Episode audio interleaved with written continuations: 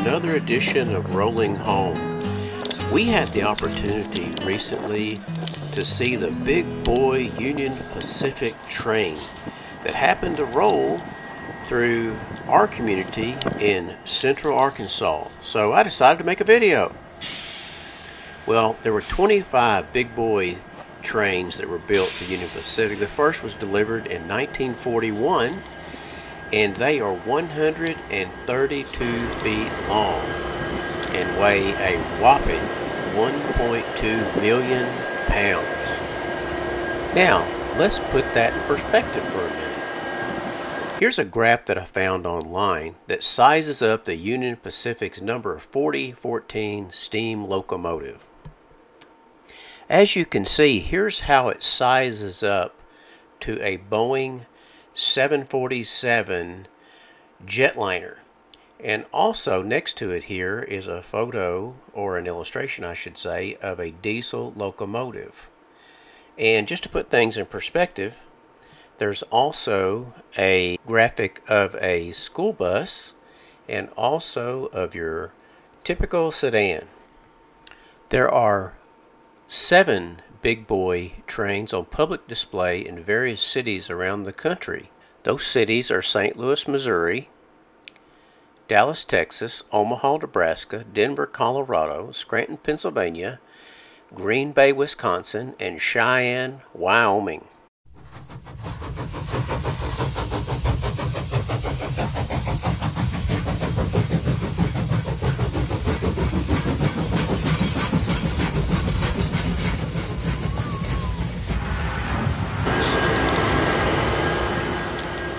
Well, I was surprised to see so many people that came to see the Big Boy train. It was on a really hot day in August, just a few days ago. But obviously there's a lot of interest in this train, and I can see why. As you can see, as we approach it a little closer, the thing is massive.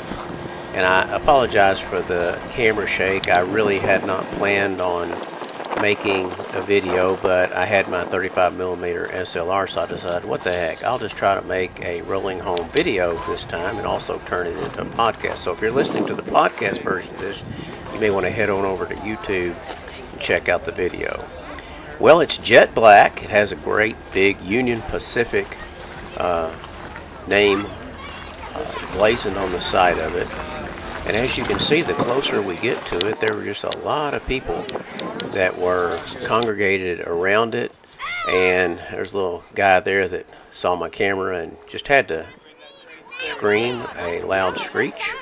And anyway, you can see the 4014 there on the side.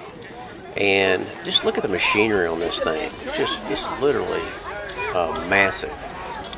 I know it's been converted to oil burning. It was originally coal burning.